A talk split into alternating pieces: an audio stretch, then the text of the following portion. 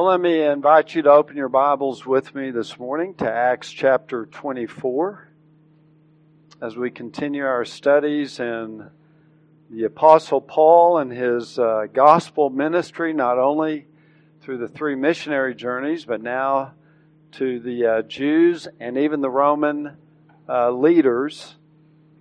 So we're in Acts chapter 24, and I'd like to read a lengthy section verses 1 down through verse 23. This is Paul on trial before Felix, the Roman governor. And we'll look and see uh, what the, the Lord has to teach us from this passage this morning. Reminded in uh, Psalm 119, the author writes that I rejoice at your word as one who finds great spoil. And what a blessing, what a bounty, what a treasure we have in the Word of God. And so it's our privilege to humble ourselves and by God's Spirit to profit from the reading of God's holy Word. Acts chapter 24, starting in verse 1. After five days, the high priest Ananias came down with some elders with an attorney named Tertullus and they brought charges to the governor against Paul. After Paul had been summoned, Tertullus began to accuse him, saying to the governor, Since we have through you attained much peace, and since by your providence reforms are being carried out for this nation, we acknowledge this in every way and everywhere, most excellent Felix, with all thankfulness. But that I may not weary you any further, I beg you to grant us by your kindness a brief hearing. For we have found this man a real pest, and a fellow who stirs up dissension among all the Jews throughout the world, and a ringleader of the sect of the Nazarenes. And he even tried to desecrate the temple, and then we arrested him. And then this next section is included in later manuscripts, not the earlier manuscripts, so it's I doubt that it's inspired, but we'll go ahead and read it. We wanted to judge him according to our own law, but Lysias, the commander, came along and with much violence took him out of our hands, ordering his accusers to come before you. By examining him yourself concerning all these matters, you will be able to ascertain the things of which we accuse him. The Jews also joined in the attack, asserting that these things were so. When the governor had nodded for him to speak, Paul responded, Knowing that for many years you have been a judge to this nation, I cheerfully make my defense, since you can take note of the fact that no more than twelve days ago I went up to Jerusalem to worship. Neither in the temple, nor in the synagogues, nor in the city itself did they find me carrying on a discussion with anyone or causing a riot, nor can they prove to you the charges of which they now accuse me. But this I admit to you that according to the way, which they call a sect, I do serve the God of our fathers, believing everything that is in accordance with the law and that is written in the prophets, having a hope in God, which these men cherish themselves, that there shall certainly be a resurrection both of the righteous and the dead. Excuse me, the righteous and the wicked. In view of this, I also do my best to maintain always a blameless conscience before both God and before men. After several years, I came to bring alms to my nation and to present offerings, in which they found me occupied in the temple, having been purified without any crowd or uproar. But there were some Jews from Asia who ought to have been present before you and to make accusation if they should have anything against me. Or else let these men themselves tell what misdeed they found when I stood before the council. Other than that, for this one statement which I shouted out while standing among them, for the resurrection of the dead, I am on trial before you today. But Felix, having a more exact knowledge about the way, put them off, saying, When Lysias, the commander, comes down, I will decide your case. And then he gave orders to the centurion for him to be kept in custody and yet have some freedom and not to prevent any of his friends from ministering to him. And may God bless the reading of his word.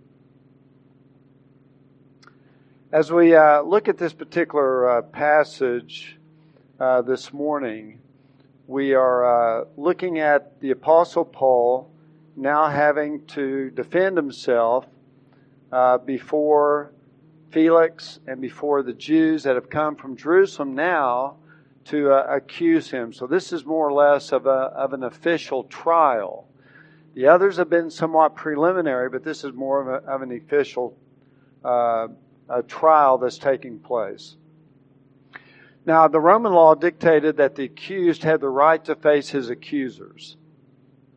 And in chapters 24, 25, and 26, basically, we are now entering into three major trials that Paul will have at Caesarea before Felix, before Festus, before King Agrippa. So all of this is taking place at Caesarea. He's going to be there for about a two year period. So this is where the Spirit of God now has directed our attention.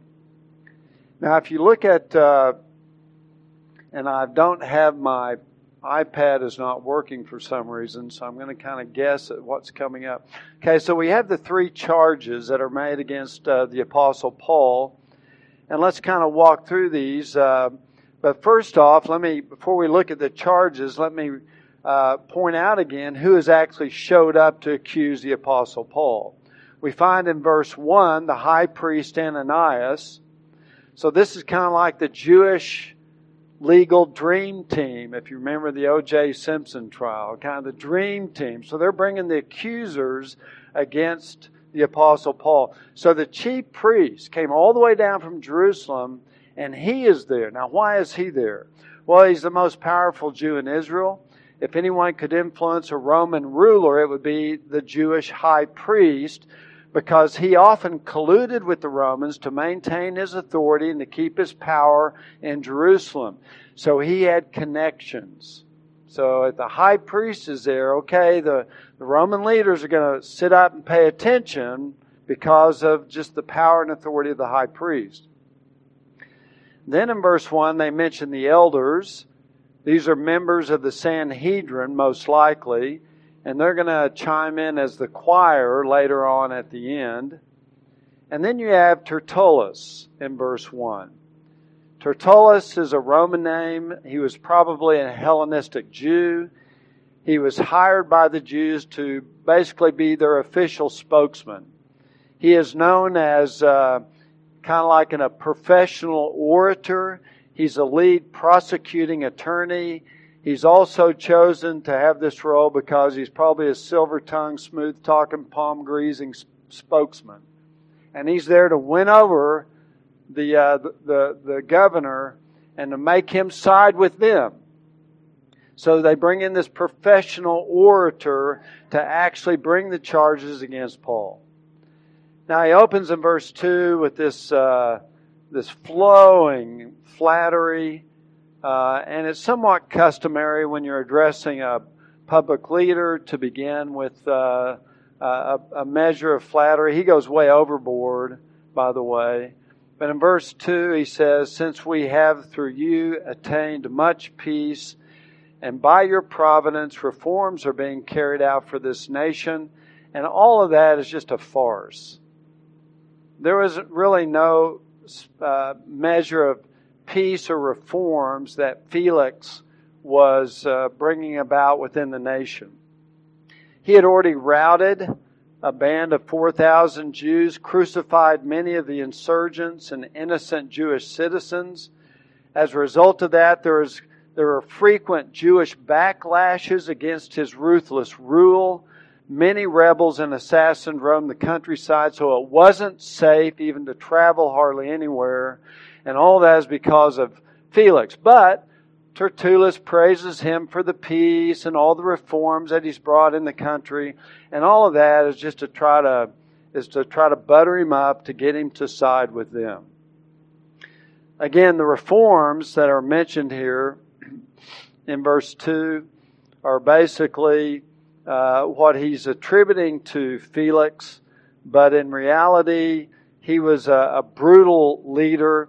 He had put down several insurrections, and about two years after this time period, uh, Caesar Nero will recall Felix. He'll basically demote him, fire him because of how bad his rule was, because of all the civil unrest. And even the Jewish wars later on are going to be somewhat attributed to the corruption of Felix. So again, we got all this flattery going on here, dripping with exaggeration and false praise. Basically, he's a hypocrite, but he's playing a game of being two faced, false etiquette for the sake of deception. He's trying to get Felix to, to side with them. So now we come to these three charges. The first charge we find in verse 5 that this we have found this man to be a real pest and a fellow who stirs up dissension among all the Jews throughout the world. Now, this uh, this word for pest, interestingly enough, is used in one other place in the New Testament in Luke's Gospel, and there it means plague or pestilence. So basically, what he's saying about the Apostle Paul, and this is the first accusation, this man is a disease. He's a pestilence. He's a plague. And not only just in, in this area, but he stirred up the Jews all over the world, he says there in verse 5. Throughout the world, all the Jews are being stirred up. This guy is like a worldwide plague. It's like the, the, the the uh, Wuhan virus times 10 has gone all the way around the world. That's what this guy is. I mean, he is a disease and he needs to be removed from us. So that's basically the accusation. The, the emphasis on the, the word dissension here in verse 5 has political overtones, and this is what Felix obviously would be of concern with because his responsibility is to keep law and order within the nation. Okay, you start talking about a guy stirring up dissension, which, which also has the idea of riots and insurrections. Now that's more of a concern to Felix. So basically, what he's trying to say in this first accusation is that the Apostle Paul is a worldwide danger to Roman rule, not only to stirring up among all the Jews this dissension, causing them to riot, causing all the unrest, and obviously that, that would be something serious. Uh, any Roman ruler would pick up his ears and take notice at the accusation of dissension or riots or insurrection. The second accusation is that he's a ringleader of the sect of the Nazarenes. Now, normally Jesus is referred to as Jesus of Nazareth, and it's usually in the singular, or Jesus the, the Nazarene, or something like that. Here it's in the plural, which now it refers to the followers of Jesus the Nazarene. So they're called Nazarenes. And so that's where the name comes from. Uh, the word sect that's found here at the end of verse 5 carries a connotation of a heretical offshoot of Judaism, a false Jewish cult, which is deviant and unacceptable. And, uh, and this is why they are bringing this accusation against the Apostle Paul, trying to make uh, Felix realize that not only is he a danger to the Roman Empire, law and order, but he's also a heretic within our own ranks. Now it's interesting again that he refers to the sect of the Nazarenes because that's an important word. Even today, we many of us are familiar with this particular sign. And I've seen some of the, the young adults in our own church wear this on a T-shirt. Uh, the the uh, Voice of Martyrs, I think, probably helps to distribute it. But this is the Arabic letter for the letter N, which represents a Nazarene. And when the when the when the uh, when the Muslims they they refer to Christians oftentimes as Nazarenes. And if they put this mark on your home or on your business, basically it is a warning from Muslim jihadists who would paint this red on homes or businesses as a threat to leave or face death by the sword. So Christians in the Muslims world are, are referred to as Nazarenes, and that's the letter N that uh, is used to identify that. So all the way back in the Bible days, uh, that name has been referred to as followers of Jesus Christ. So we come back to the uh, the third accusation is that Paul tried to desecrate the temple. We see that in verse six. And that's basically a bunch of uh, uh, fake news, as we would say today. They accused him of bringing the Gentile Ephesian Trophimus into the sacred temple area to desecrate the temple. That did not happen. But it first caused the mob to revolt and arrest the Apostle Paul. So, uh, but that's part of the false accusation that was being uh, waged against the Apostle Paul. Now, in verses 6 through 9, it seems that Tertullus is also uh, kind of speaking against Lysias, the Roman commander. He says in verse 6 that he even tried to desecrate the temple, then we arrested him. Well, they didn't arrest the Apostle Paul. The mob came together and started beating up on the Apostle Paul. There wasn't any legal judicial arrest process uh, like this sounds. And then he gives all this other kind of talking trash about Lysias in here, whether it's inspired or not, uh, is up for debate. But he's bringing an accusation that Lysias violently overstepped his boundaries. And uh, we have the right under Roman law to execute anybody, any Gentile that enters into the sacred area and Paul brought a Gentile in there. We have the right to execute. And, uh, and yet all that is false. But he's accusing Lysias of, of interfering with their right to execute someone in that circumstance given to them by the Roman government. So it's a little bit of trash talk against the commander. And finally, at the end, in verse 8, by examining him yourself, all these matters, you'll be able to ascertain the thing for which we accuse him. And then all the Jews, all the elders chime in on the attack, asserting that all these things were so. So at this point, now, the Apostle Paul is given the opportunity to defend himself. So when you look at the defense from the Apostle Paul, starting in verse 10, he really takes each one of their accusations and he gives a rebuttal to it. So the first accusation was he's a real pest who stirs up dissension throughout the world in verse 5. And then look at how he answers in verse 10. He also starts with a customary word of, of acknowledging the governor. He says, When the governor had nodded for him to speak, verse 10, Paul responded, Knowing that for many years you've been a judge to this nation, I cheerfully make my defense since you can take note of the fact that no more than 12 days ago I went up to Jerusalem to worship. And neither in the temple, nor in the synagogues, nor in the city itself did they find me carrying on a discussion with anyone or causing a riot. Nor can they prove to you the charges of which they now accuse me. So he says, you know, Governor 12 days ago, I entered Jerusalem. I've been here in Caesarea for five, so that leaves me about roughly six days in Jerusalem. I couldn't have stirred up all this trouble in that short period of time.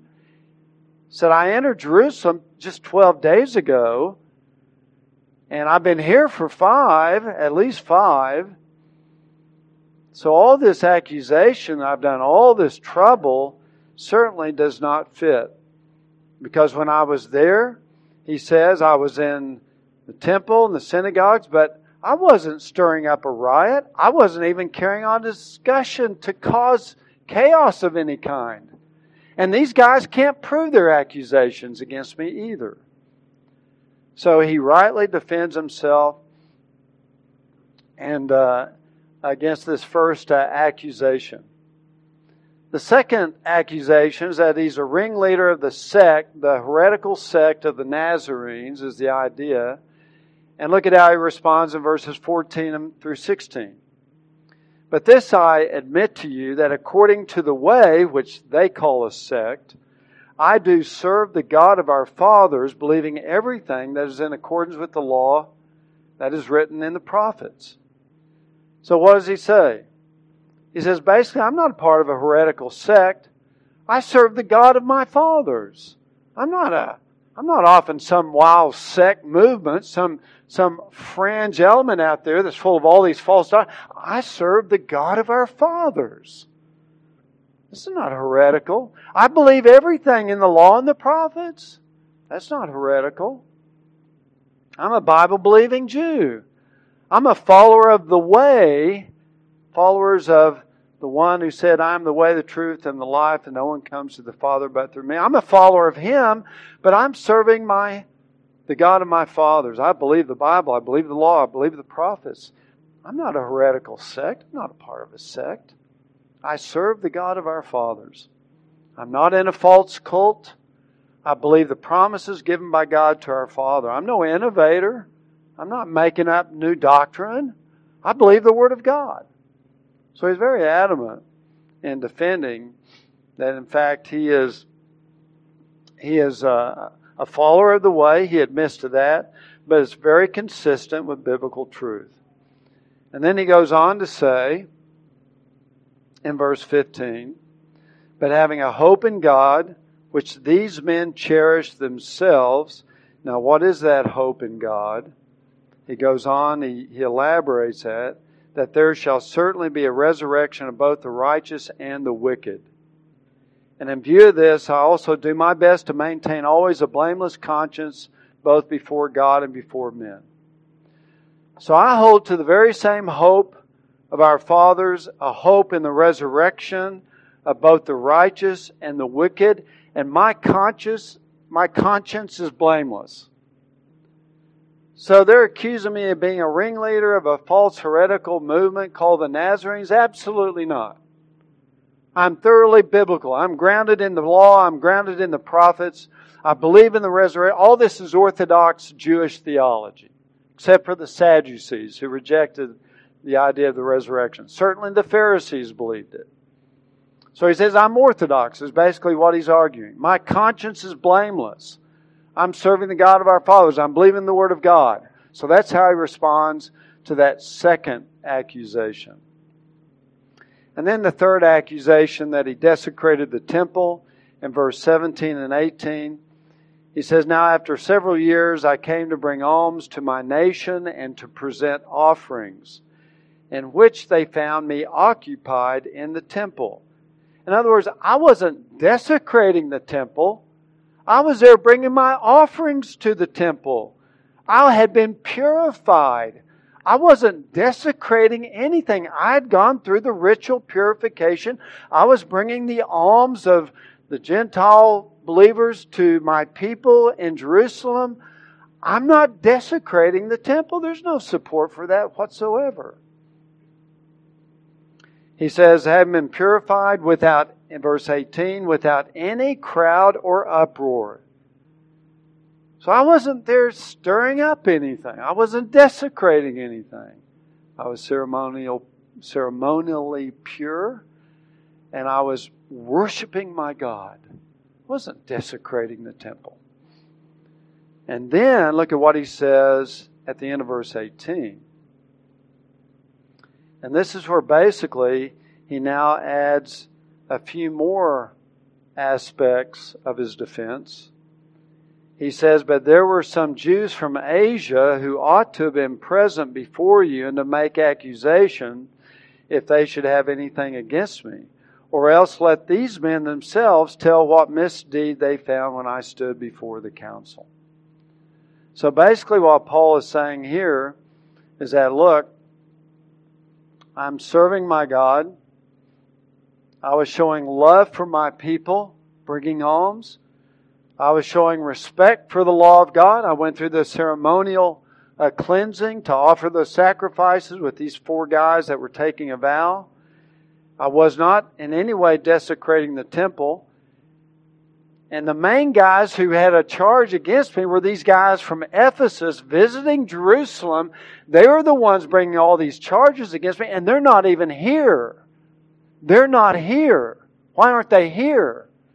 Now that, that's a powerful rebuttal. Because in Roman law, they're standing before the Roman governor Felix.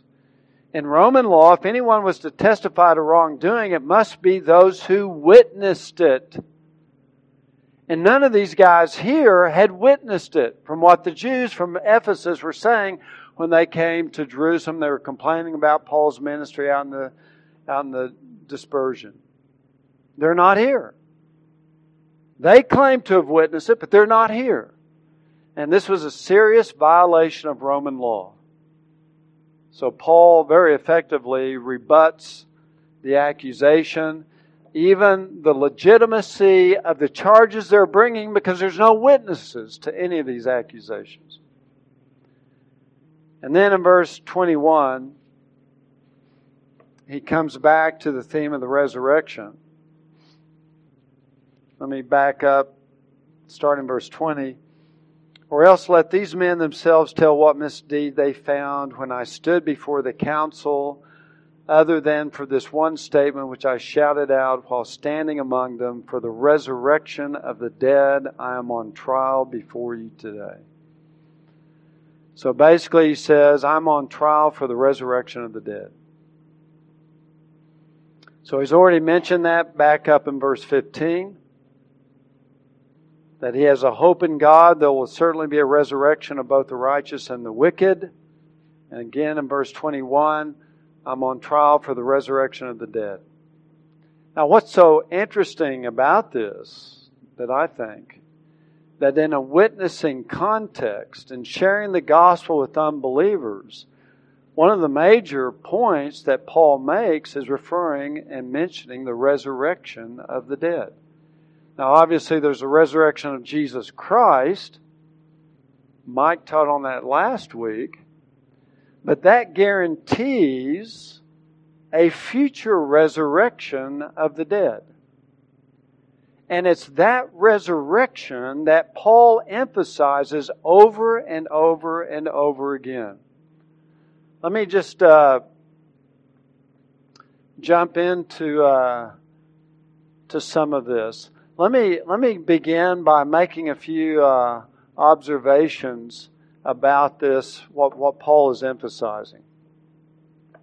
First off, when you look at what Paul says in these verses, it seems that the language indicates that there is one resurrection, a singular resurrection, as opposed to multiple resurrections. We see this, for example, in uh, verse 15 that there shall certainly be a resurrection of both the righteous and the wicked. Not resurrections, plural, but one resurrection of both the righteous and the wicked. And that seems to be pretty clear from the text. If you look again at verse 21 that we've just read, Paul refers to the resurrection, one resurrection, of the dead, implying all the dead not just some of the dead. This is the language resurrection of the dead that implies all the dead is very much a part of it. If you go back, what he's quoting in verse 21 is what he said before the Sanhedrin back in chapter 23, verse 6 I stand on trial because of my hope in the resurrection of the dead. And that's from the NIV. Hope in the resurrection, singular, of the dead, all the dead seems to be implied there. Let me belabor this point just for a second. This is what the Lord Jesus taught in John chapter 5. Do not marvel at this, for an hour is coming, one hour, in which all who are in the tombs will hear his voice, will come forth. Those who did the good deeds of to a resurrection of life, and those who committed the evil deeds to a resurrection of judgment, so that all who are in the tombs, everybody that's dead, will hear his voice and come forth, in one hour. The hour is coming, a specific, identified time of, uh, of the future. And when that hour comes, everybody will be raised from the dead, and you'll have the resurrection of life and the resurrection of judgment. One resurrection, where all the believers are raised to a resurrection of life, same resurrection where all the wicked will be raised to a, a resurrection of judgment. Jesus also uh, indicated this later on in John when he spoke. This is actually Martha speaking of the resurrection of Lazarus on the last day. So the resurrection of the righteous will be on the last day. And then later, Jesus says that the resurrection of those who reject him, unbelievers, will also be judged at the last day. And that implies they'll be resurrected and judged. So again, it appears that there is only one resurrection, and both the righteous and the wicked will be raised at the same time. Now, why do I emphasize that? Why am I making an, uh, uh, an observation about that? Well, it comes now that whenever you try to fit together the pieces of the eschatological puzzle, which are always challenging to fit together, if there's just one resurrection, which all the creeds and the confessions speak of as the general resurrection of the dead, one resurrection, all the righteous and all the wicked get raised at the same time, some to eternal life, some to eternal damnation. One resurrection, though, then that at least has to be fit into the puzzle of figuring out all the eschatology, all the prophecy stuff, right? So if you're a dispensational premillennial, you have three resurrections at least. You have a pre tribulational rapture resurrection, you have a resurrection at the second coming, and a resurrection at the end of the thousand year millennial kingdom. Three resurrections. If you're a historic premill, you have two resurrections. One at the second coming, Revelation 21 through 6. The other one at the end of the millennium, Revelation 20, the end of the, the end of the passage, 11 through 15. Two resurrections. But amillennialism and postmillennialism both believe in the one general resurrection of the dead. So I just throw that out that you can keep that in mind as you're kind of working through trying to understand the complexities of eschatology. I think the Bible only teaches there's going to be one resurrection of all the dead at that point in time. That seems to be pretty clear in uh, chapter 24, verse 15. But that's not mainly what I want to emphasize. I want to look at this whole concept of the hope of the resurrection.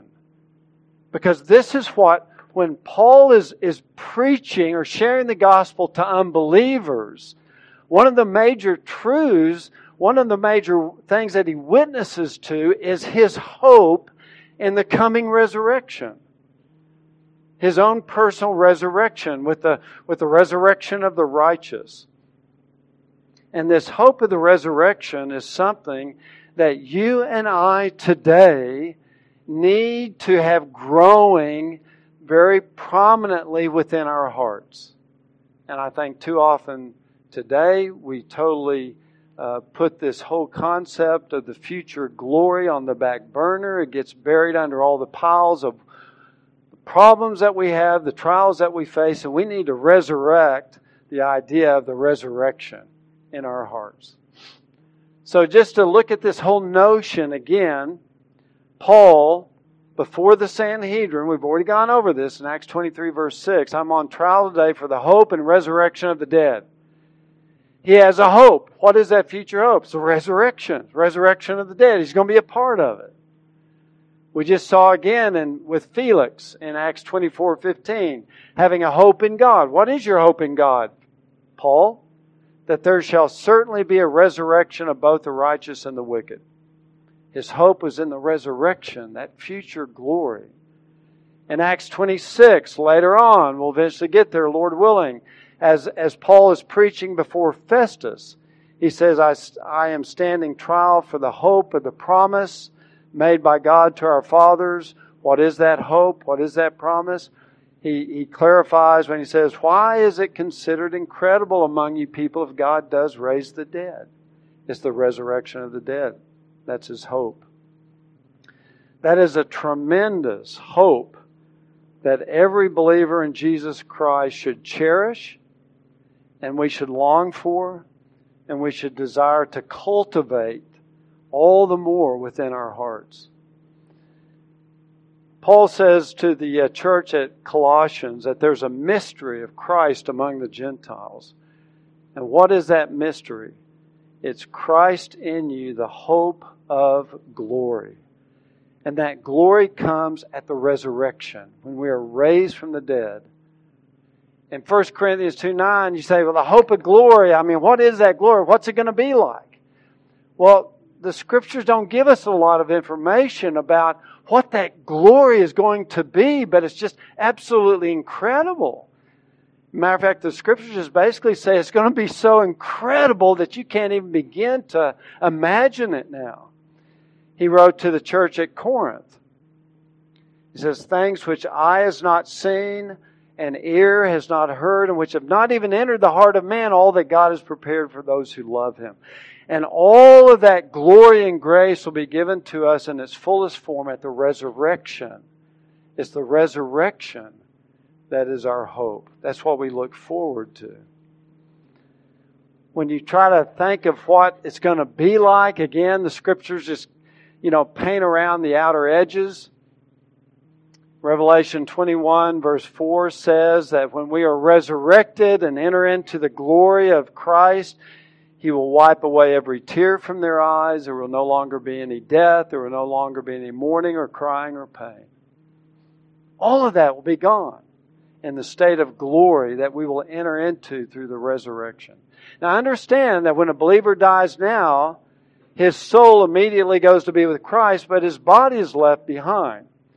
But Christ came to redeem us body and soul so that we await the resurrection when our body is miraculously resurrected from whatever dust it had turned into, is joined with our soul, and then we're in the presence of the Lord forever and ever.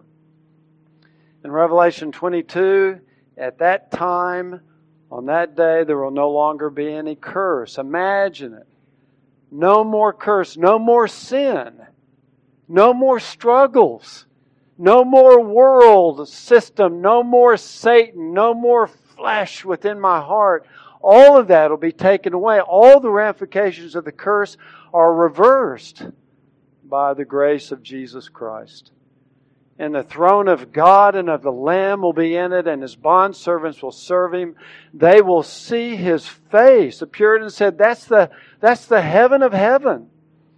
That's, that's the treasure of heaven. We will see the face of Jesus Christ, the Lamb of God, and his name will be on our foreheads. It's a hope of the resurrection. It's the glory that awaits us in the future. And we're not there yet. But oh, how we need to have that hope of the resurrection, the hope of the glory of God. It's a powerful thing in the life of a believer. And it's a powerful part of our witness to the world that there is a resurrection coming. And there will be a resurrection of both the righteous and the wicked. And they will stand before God and give an account. You need to turn to Christ now and believe in Him, totally on Him for the forgiveness of your sins, so that you're not condemned on that day. But for the believer, it's the hope of glory, it's the hope of the fullness of salvation. That's what we're looking forward to.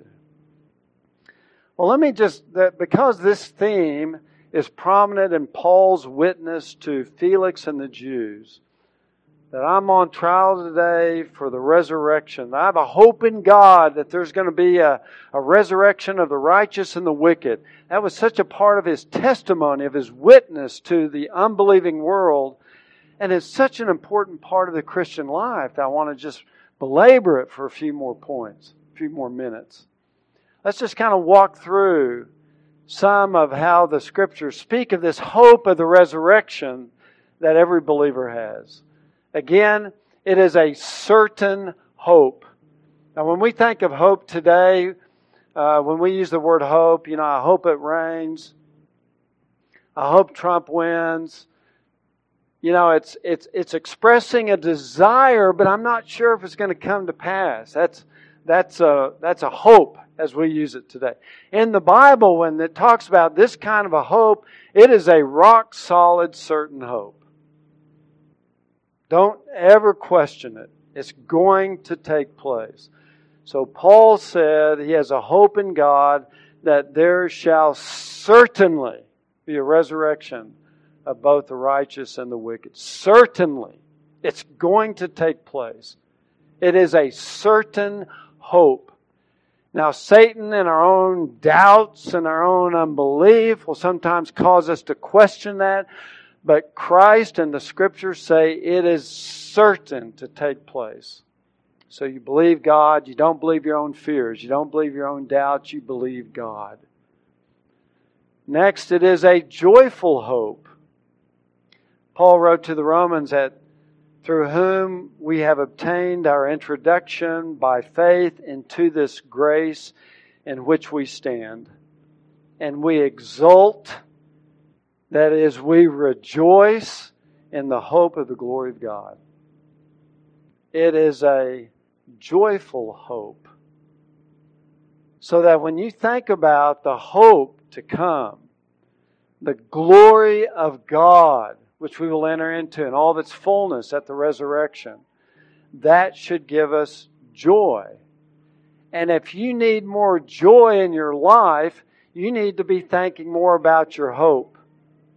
If your joy is sinking, if your joy is like a, a flat tire that has a perpetual leak in it, and it can, you fill it up and it continually deflates, you need to be thinking more about the glory that awaits us our, our hope yet to come. It is, it is designed to give us joy today. When I look at all that is waiting for me, it should give me joy. It's also our invisible hope. It requires faith. In Romans 8:24, Paul writes to the Romans, "For in hope and the hope in this context is the future redemption of our body, which takes place at our re- resurrection, verse 23. For in hope we have been saved, but hope that is seen is not hope. For who hopes for what he already sees? So it's an invisible hope. You can't see it. You can't go out and touch it today. And that's why it requires faith. Because faith in Hebrews 11:1 is what? What is faith? It's the assurance of things hoped for. The conviction of things not seen. That's why it takes faith. You got to have faith in the hope to come. But it's an invisible uh, hope. It's something that we can't uh, see with our visible eyes. It's also a blessed hope. In Titus 2:13, looking for the blessed hope and the appearing of the glory of our great God and Savior Christ Jesus. It's a blessed hope. Why is it a blessed hope? Because that's when our blessed Savior comes back down to earth to retrieve his own. He's blessed. It's a blessed hope. But it's also when we enter into that glory and we're blessed as well. It's a blessed hope because the glory of our great God and Savior Jesus Christ will appear. And how we need to be longing for that and looking forward to that. That is our blessed hope. When you, when you have that anticipation of the coming of Christ and the glory to be brought to us, it brings blessings into your life, into your heart, into your mind, into your soul. It's a blessed hope. It's also a, a living hope. Peter writes of it, Blessed be the God and Father of our Lord Jesus Christ, according to his great mercy, has caused us to be born again to a living hope through the resurrection of Jesus Christ from the dead. We have a living hope, and it's a living hope because it's tied to a living Savior. Because Christ died and rose again on the third day, was glorified, ascended to the right hand of God the Father, He is a living Redeemer, a living Lord, a living Savior. And we have a living hope. It's alive because Jesus is alive and His resurrection guarantees our resurrection. It's a living hope through the resurrection of Jesus Christ from the dead. it's also an exclusive hope because we have many hopes uh, in this life, temporally speaking. Yeah, that's fine. We have lots of hopes. Uh, we have hopes on a lot of temporal things, health issues, job related. We have lots of hopes hopes with children, hopes of all kinds of hopes. But there should be one hope that out hopes all the other hopes. And that's this one. Look at what Peter said. We've read it already in our scripture reading. Prepare your minds for action, keep sober in spirit, and fix your hope completely on the grace to be brought to you at the revelation of Jesus Christ. Man, when Christ comes back, Look at all the grace that will be given to me. I'll be resurrected. My body and soul will be glorified. No more curse, no more sin, no more sorrow, no more death. I'll enter into the very presence of my Savior forever and ever. Fix your hope completely on that. I'm not saying you can't have other lesser temporal hopes, but this hope ought to outshine all the other hopes. I mean, think of the glory that's waiting for you, that's stored up for you in heaven. It should be an exclusive hope in that regard. Should also be a purifying hope. We know that when He appears, we will be like Him because we will see Him just as He is. And everyone who has this hope on Him purifies himself just as He is pure. This is one of those purifying hopes that when we look forward that one day I'm going to be like Christ. All the sins are going to be purged out of my life. One day I will be holy in His presence. And when you start looking and longing for that, it purifies us now. Because I want to be more like Christ and I struggle with my sin now in the world and Satan. But one day I will be made like Him and I will see Him just as He is. And when I have that hope on that future glory, then it purifies my heart now. It gives me more grace to fight against my sin, against the world, against Satan. It's beautiful. This is a, a renewing or a reviving hope. Paul is writing to the Corinthians and he says, though we do, he said, therefore we do not lose heart. But though our outer man is decaying, yet our inner man is being renewed day by day. So again, if you know anything about Paul and his suffering, five times he received the Jewish 39 lashes, three times he was beaten with, with rods, he was stoned, countless other beatings. His outer man was decaying. Let me tell you, this man had aches and pains like we cannot imagine. His outer man was, was decaying. Our outer man is decaying. Sicknesses, illnesses, all these things. We're getting older, more aches and pains. Our outer man is decaying. But that doesn't mean your inner man has to grow old. Your inner man can actually grow young, it can be revived it can be renewed. But what causes that? Well, Paul tells us in verse 17. For momentary light affliction, And that's what he called all those beatings that he received. Momentary light. It's light because it's not anything like the suffering in hell that people are going to endure forever. This is light. Getting stoned, whipped, flogged, light. That's nothing because I'm not going to hell. For momentary light affliction is producing for us an eternal weight of glory far beyond our comparison. While we look not at the things that are seen, but at the things that are not seen. For the things that are seen are temporal, but the things that are not seen are eternal. See where his focus is. All my suffering, all my pains, all my struggles, momentary light affliction. Because that's not where my mind is dwelling, is on my problems and on my pain and on my suffering. My mind is dwelling on that eternal way to glory that Christ has waiting for me. At the resurrection, the hope of glory far beyond all comparison. That's where I'm drawing that, that new strength to rise up like with wings of eagles. This is what is making me younger and more vibrant because my focus is on the grace waiting for me at the revelation of Jesus Christ. It's a renewing, a reviving hope. It's also a defended hope. It's something that we need to stand up for. As Peter says, sanctify Christ as Lord in your hearts, always being ready to make a defense to anyone who asks you to give an account for the hope that is in you, yet with gentleness and reverence. The hope that he's talking about, he mentioned earlier in chapter 1 of the hope of the inheritance, which is reserved for us in heaven, which neither moth nor rust nor thieves can take away from us. But it's a hope that we need to be telling others about, and they may say, Well, why do you think you're going to heaven? Why do you think you're going to be resurrected and glorified? Well, then you get to explain the gospel to them. It's a hope that should be defended. It's also a hope that stabilizes your life. So many of us, we go through the winds and storms of circumstances that are very troubling to us. We all have those.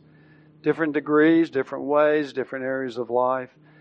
Things that weigh us down, things that toss us back and forth, like being in a hurricane wind.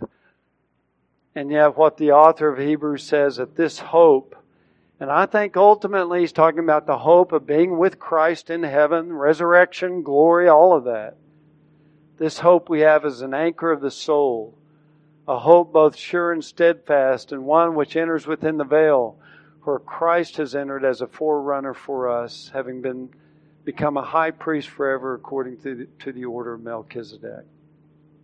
So our anchor is in heaven. You know, most ships you throw an anchor down to the bottom of the of the water, right? Well, when Christ rose from the dead and ascended up into heaven, he is our anchor and He went up. So our anchor is in heaven now, and there's an unbreakable chain of grace that unites with the heart of all of His elect children, guarantees that we'll eventually be there with Him. But He is the anchor. So, in the midst of all the storms and the winds and the waves and the turbulence of life, and I just feel uh, so unsettled and unstable in my life and everything's topsy turvy and I don't understand what's going on. Christ is an anchor. The grace that He has in heaven for us is an anchor for our soul. It stabilizes us by His grace. And finally, it's a motivating hope. In 1 Corinthians 15, that great chapter on the resurrection, Paul says that in a moment, in the twinkling of an eye, at the last trumpet, for the trumpet will sound, and the dead will be raised imperishable, and we will be changed. Thinking of the resurrection of the righteous, that the dead are going to be raised, and whatever is perishable will become imperishable, mortal will become immortal, will be raised and glorified and newness of life. And he goes through all this incredible information, description of the coming resurrection at the second coming of Christ. And then in the very end of that section, he said, Therefore, be steadfast, immovable, always abounding in the work of the Lord, knowing that your toil is not in vain in the Lord. In other words, the future glory of the resurrection should motivate us to serve Christ now, to live for the Lord now to engage in the labor of service and ministry now, because regardless of, of how it may tire me out or wear me out, look at what awaits us in the future. That all death will be swallowed up by life. And at that point, all suffering, all pains, all service for the Lord will be amply rewarded by His grace in heaven, in glory, forever and ever. So don't lose heart. Be steadfast, immovable. Don't give up. Don't stop. Keep living for Christ. Keep serving the Lord. Keep your eyes on the resurrection, the glory yet to come. Well, in conclusion, I think the Apostle Paul is using the doctrine of the resurrection to proclaim a biblical truth to not only Felix, the high priest, the elders, and even Tertullus. But we also find that not only is it a, a tremendous important part of our gospel witness, but it's also a great encouragement for all believers today. Because of the times we live in, we live in tumultuous days. We all have our own set of unique trials and troubles and sorrows. And those things can bake us dry. We can become nearsighted so that we only focus on all the problems, all the issues I'm dealing with around me and I just start to sink in this malaise of discouragement. I just, I'm focused on there. And what the Word of God tells us with this doctrine of the resurrection, this hope of the resurrection, is to lift your eyes up. Lift your eyes up and look at the grace to be brought to us at the revelation of Jesus Christ. And let that encourage you. Let that invigorate your soul. It's like those sailors that are on the ship and they get lost at sea in a violent storm and they lose all their food and water and they're languishing on deck under the hot sun and they, they, they still don't know where in the world they are and they're lost and they're dying and they're famished and they're just so out of energy they're just lying on the deck waiting to die. And one of them lifts himself up over the edge of the ship and off in the future he sees land and he shouts out, Land, land, I see land. And the thought of the hope of the, of the land and the rescue and the blessings revives all of the crew. And they man the sails and they eventually move the ship into the harbor for safety and provision.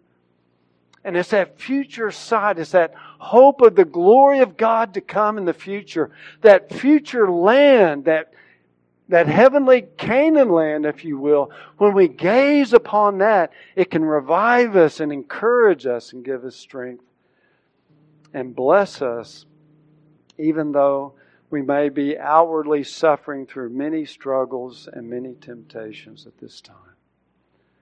Paul says, Therefore, if you've been raised up with Christ, keep seeking the things above where Christ is, seated at the right hand of God. Set your mind on the things above and not on the things that are on earth. For you have died and your life is hidden with Christ in God. So to be heavenly minded, to have a hope of the resurrection, to have a hope of glory that the Bible gives to us, I tell you what you and I need to do. And that is, we need to be more conscious and deliberate to meditate upon these great truths. If you don't, you won't be thinking about it and you'll miss the blessings of it. We need to be more conscious and deliberate about meditating on the hope of glory, the hope of the resurrection, and all the grace that's waiting for us. And then let that funnel all of the blessings back down into your soul now as you're going through all the struggles of life. And may God, through His Holy Spirit, incline our minds to meditate more upon the hope of our resurrection. Let's close. Heavenly Father, we want to thank you for the faithful gospel witness of the Apostle Paul. As he defended himself before Felix, Lord, he began to reveal the heart and soul of the hope of the believer, the hope of the resurrection which is a blessing to believers and should be an object of great terror to unbelievers as well. But Lord, in doing that, He's reminding them that there is a God who rules on His throne, and He is a righteous judge. And there is an hour coming when all who are in the tombs will hear His voice and will come forth. And those who have placed their faith and trust in Jesus Christ alone to save them from their sins, who show forth that saving faith by the evidence of good works in their life, will enter in and experience the resurrection of the righteous. But those who have turned away from Jesus Christ, who refuse to accept and receive the free gift that He alone offers through His shed blood on Calvary's cross, and when they say no to Christ or I'll deal with it later in Christ, then they will stand before this judge. And by their vile deeds, that may even appear to be righteous works, but are but filthy rags in your sight, they will be resurrected and damned with the wicked. These are sober truths, Lord. We pray that any who are here this morning who have not put their trust in Christ would cry out to Him, would trust Him, would believe upon Him, and receive the free gift of everlasting life. And for those of us who by your grace know the Lord, O oh God, fill us with the joy of our salvation. Fill us, Lord, with that sanctifying hope of the resurrection, of the glory and grace that awaits us at the second coming of Jesus Christ. That we might be useful today in the hands of the Master to do His work for His glory. And we ask it in Jesus' name.